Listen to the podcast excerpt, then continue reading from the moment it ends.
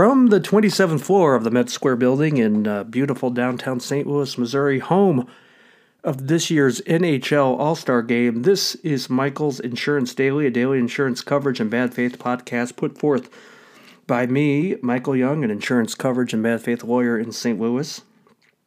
Uh, if you're a hockey fan, it's been unbelievable the last few days with the uh, different activities in the NHL All Star game here in St. Louis. If, if you're not a hockey fan, it's been absolutely intolerable. So, depending on which way of the spectrum you, you fit on that, it's it's been a quite a time here the last few days in uh, St. Louis.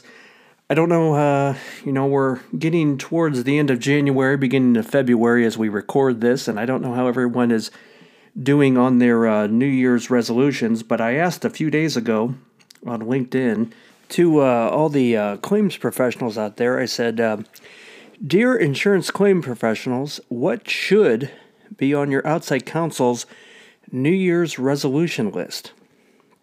What should be on their list? And here's some of the uh, responses that I got. Here's uh, the first one actually quote, put the damn claim number in the subject of the email and make sure your reply email has your contact information in it. End quote. That, that's pretty good. Someone else wrote that uh, outside counsel should make sure that the initial case analysis focused on early resolution of the claim. Someone else wrote, quote, Stop making promises you can't keep. Don't promise me a report or update by a certain date, yet fail to produce it on that date, causing me to have to chase you down. I also agree with the comment about referencing the claim number in the subject line. Another put, don't bury the lead with any developing bad news in case status written reports.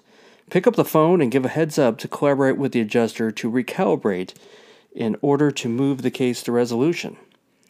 Another uh, commenter there put, uh, I second timely updates in a prior comment, but also vote for a succinct conclusion reports with next steps in addition to the uh, various items.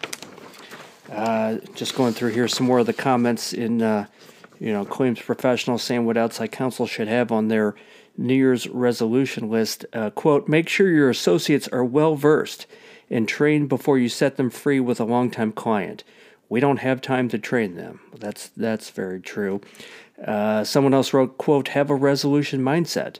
Don't tell me what you think I want to hear. Tell me what I need to hear. Don't forget who you who your true client is. That's a that's a great one. Uh, I I enjoyed this comment quote. Outside counsel should be to be far more optimistic and to smile more. I enjoyed that. Someone else just wrote submit timely updates.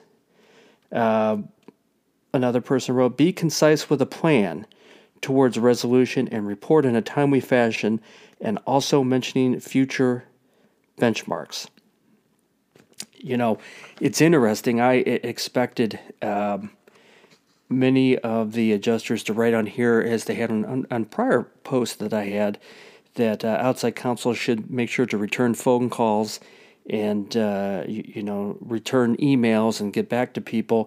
I didn't see that so much, but a, a lot of comments here about accurate reporting, candid reporting, timely reporting uh, over and over that that, that are uh, things that outside uh, counsel should definitely keep on the uh, resolution list, and so uh, we, we, should all obviously try to do that. So uh, I will put a link to this LinkedIn post on uh, the show notes for this podcast. You can take a look at it. If you have more resolutions that you think outside counsel should put on the list for the year, be sure to type those up. We'll take a look at them. Thanks for listening and have a great day.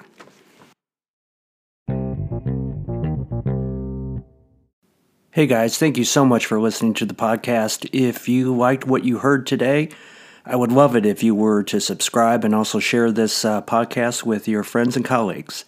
If you want to learn more about me, Michael Young, just uh, go to my website, michaelyoungstl.com. That's michaelyoungstl.com. You can find my articles, blog posts, uh, links to my LinkedIn, Twitter, email, all that good stuff. As always, you have to remember that the choice of a lawyer is an important decision and should not be based solely upon advertisements. Have a great day.